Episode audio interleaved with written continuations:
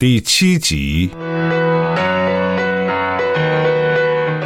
秦波继续向赵院长申请，想叫眼科孙主任亲自为焦副部长做这个手术。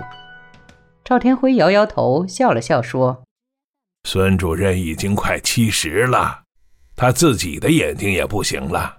再说，他已经好几年没上手术台，他现在的任务是搞点学术研究。”带好这一批中青年大夫，还有教学的任务，让他做手术，老实说，还不如让陆大夫做得更有把握。要不请郭大夫做，行不行？郭大夫？赵天辉一愣，看来这位副部长夫人对这里的眼科很做了一番调查。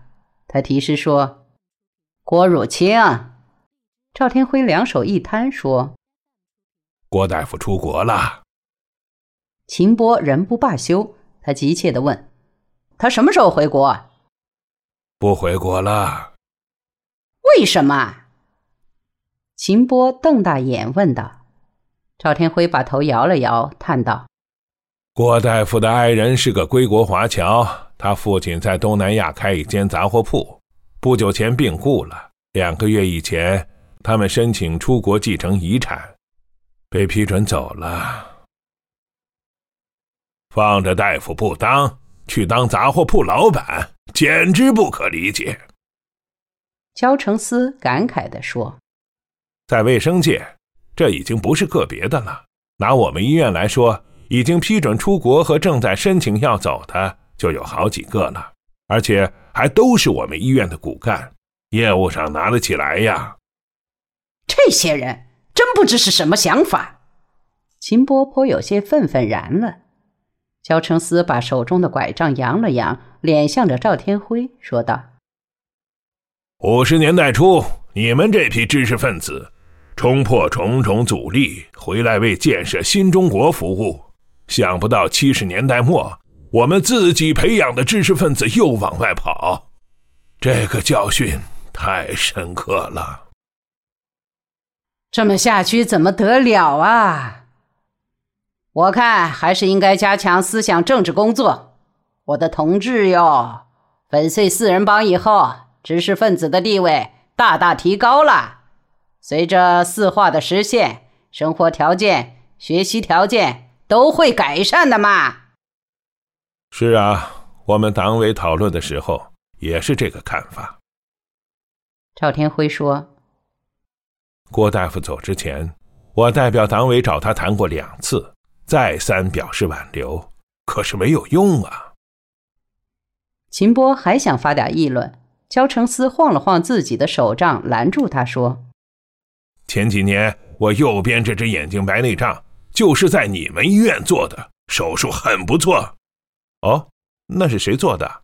赵天辉忙问。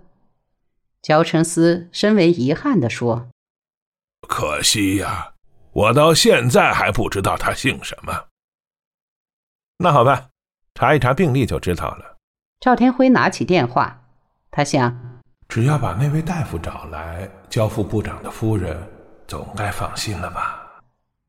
焦成思对赵院长连连摆手说：“你不用查了，你也查不到。那时是在你们门诊做的手术，根本没有病历，只记得是个女同志，说话带南方口音，这就不好找了。”赵天辉放下电话，笑道：“我们这里南方口音的女同志很多，陆大夫就是南方人，就让他做吧。”当秦波扶着焦副部长站起来时，他们接受了赵院长的意见，让陆文婷大夫来给做这个手术。也许就因为这个手术使他心肌梗塞，赵天辉自己想着，又摇摇头，觉得不可能。这样的手术他做过上百次了，不会那么紧张。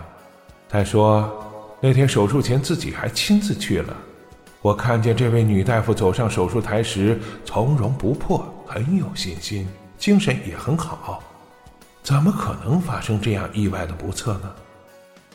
赵天辉又把关切的目光停留在陆文婷脸上，他感到即使是在这生死线上，陆文婷大夫的脸色人是从容的，好像没有什么病痛，只是安安静静地酣睡在温柔的梦乡。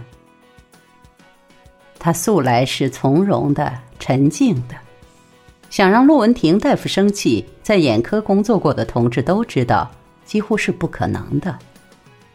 秦波对他的挑剔和侵辱，换了别人，十有八九会当面顶撞，即使不说出口，也会怒形于色，或者过后愤愤不平，耿耿于怀。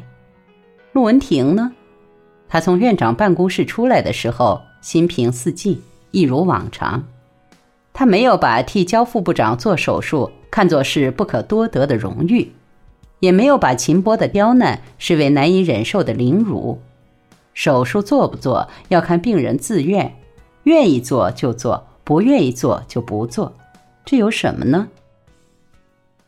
怎么，又找你做手术？什么大官啊？蒋雅芬见他出来，便悄悄问道：“还没定做不做呢。”快走吧。蒋雅芬拉着他说：“你约的那个老大爷真难办，简直跟他讲不清，他坚决不做手术了。”那怎么行？他是外地来的，花了那么多路费，能治不治，我们也没尽到责任。那你去说服吧。回到门诊部，穿过坐满了候诊病人的过道时，一些熟悉的病人早已站起来向他们致意。他俩含笑四顾，点头招呼着。陆文婷进到自己的诊室，正低声回答着一个年轻病人的问题，忽然从身后响起了一个洪亮的喊声：“陆大夫！”这一嗓子把病人和大夫的目光都吸引了过去。只见一个高大结实的汉子摸索着朝诊室门口走来。这病人身穿青布裤褂，头缠白色毛巾，肩宽腰圆，50多岁的样子。他那比人高出一头的个子本来就引人注目，加上这一声喊，两边的人都给他让开了路。但他双目几近失明，不知这么多人在看自己，只伸出2只大手，迎着陆文婷说话的声音摸去。陆文婷转身迎了出来，双手扶住这位盲人，说：“张大爷，快坐下吧。”“您坐，陆大夫，按照您说个情况。”“说吧，坐下说。”陆文婷搀扶着老汉在长椅上坐下。“陆大夫，是这么回事儿，我在这儿也住了不少日子了，我寻思还是先回去吧，赶明儿再来。”“那怎么行？张大爷，您这么远跑到北京，花了这么多路费。”“谁说不是呢？”不等陆文婷说完，张老汉拍着自己的膝盖抢过话说：“我是想着回去再干一秋活，挣点分，您别瞧我眼神不济，摸摸索索也能干，队上派活挺照顾我。陆大夫，我拿定主意先回去，可一想，怎么也得来跟您说一声，为俺这双眼睛，真没叫您少操心。”张老汉患角膜溃疡多年，瘢痕很厚，久治不愈。陆文婷在那里巡回医疗时，曾建议他移植角膜，老汉就是为做这个手术来的。“张大爷，您儿子花了那么多钱，让您到这儿治病，没治好就回去了，我们也过意不去呀。”“难得有您这份心，啥都有了。”陆文婷笑笑，拍着老汉的胳膊说：“眼睛治好了，您干活就不用人家照顾了，您身体这么好，还能干他20年呢。”张老汉呵呵笑了起来，连声答道：“那感情，要不是两眼不争气，啥活也难不住我。”陆文婷笑道：“那就还是做吧。”张老汉放低了声音说道：“陆大夫，我拿您也不当外人，俺就实话实说吧，俺愁的就是钱。俺这趟治病全靠自个儿掏，老在北京住店，我住不起呀。”陆文婷愣了一下，马上又说：“张大爷，您别急，我已经查过预约本了，这回该轮到您了。这两天只要有材料，就马上给您做手术，行吧？